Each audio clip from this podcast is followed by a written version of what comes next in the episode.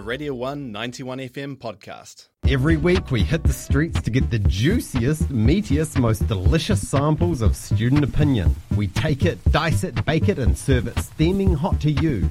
Here now is your succulent serve of the student slice. Yes, student slice time here on the One Radio 191 FM. Today's question, what is it? Right, last week the University of Otago called for redundancies, voluntary redundancies, um, trying to save money on staff salaries as it faced a drop of international enrolments, rising salary costs, and significant capital expenditure programs. CapEx, more important than the staff, it seems. What do you think? What do your peers think? I've asked a few, and this is their answers right now here on the 191 FM. Too educated on the matter, but I have heard about it a little bit, and it obviously is a bit sad to hear because there's a lot of work that goes into making the university place. So people lose their jobs for indirect reasons, and it'll be a bit tough for them. It's, it's pretty bullshit to be honest.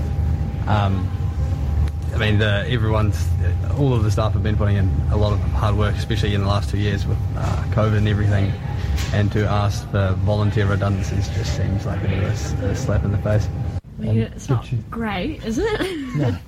um, no, I think it's really nice that at the moment there's like people in departments, and you, so you can go to different people who are like specialised in different areas. So like cutting down on that will be awful, obviously, and not as good for the students. But also, I guess the uni still needs to keep running. There it is, the slice this morning on Tuesday the 5th. Bullshit was one strong term used uh, for these volunteer redundancy, rounds. We'll have to wait to see what happens. We don't know the number of staff they want to have apply for it, or we don't know how many already have. We'll just have to wait and see. Student Slice back tomorrow morning. That was a Radio 1 91 FM podcast. You can find more at r1.co.nz or wherever quality content is found.